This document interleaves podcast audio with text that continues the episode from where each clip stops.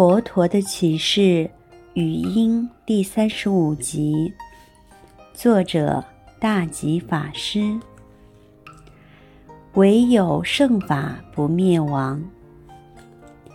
人世间的人事物，外在内在都会死。不过，佛陀讲了一件很重要的事情：只有一件事情是不会衰败。不会死亡的，那就是殊胜的佛法不死。讲得真好，殊胜的佛法不死。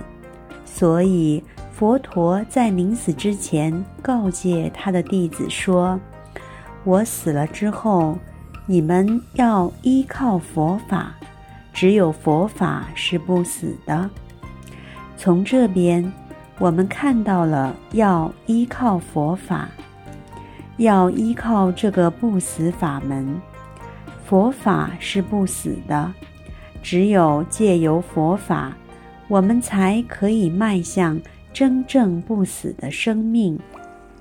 否则，如果依靠死法，你看，我们现在依赖很多死法，例如五蕴。五蕴一直在变动，所以五蕴是死法。我们依靠自己的眷属、亲戚、朋友、家人，这些是不是死法？当然是。我们依靠房子、车子，依靠世间的种种事物，这些是不是死法呢？当然也是。如果依靠死法，我们就会走向死法的生命。我们未来的生命之所以一直在生死轮回，就是因为我们依靠死法。如果我们今天不依靠死法，而是依靠不死法，那么我们就不会再死了，就能够。超脱三界的生死轮回，道理就这么简单。看你依靠什么，看你到底是依靠死法还是不死法，依靠哪一种法，就走向哪一条道路。这个说法，现在的欧美国家也有这种相关的研究，他们发现。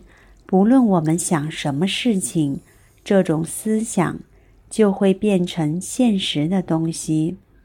有一句话非常重要，那就是思想会变成具体的事物。思想不只是思想，思想它会变成具体的事物。从这里我们就知道。为什么正知正见的佛法很重要？因为思想会变成具体的事物。反之，当你有错误的邪见的思想，它也会变成具体的事物。你的生活就会充满了邪气。正知正见的人，他表现出来的一思想是充满了正气，一副正气凛然。吸引出来的人事物，也都是正知正见的，这些都是假不了的。因此，这一句话，唯有圣法不灭亡，希望大家可以牢牢记住。